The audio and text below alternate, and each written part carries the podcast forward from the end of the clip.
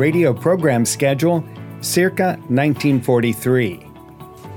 After 1940, HCJB began to greatly expand its radio programming.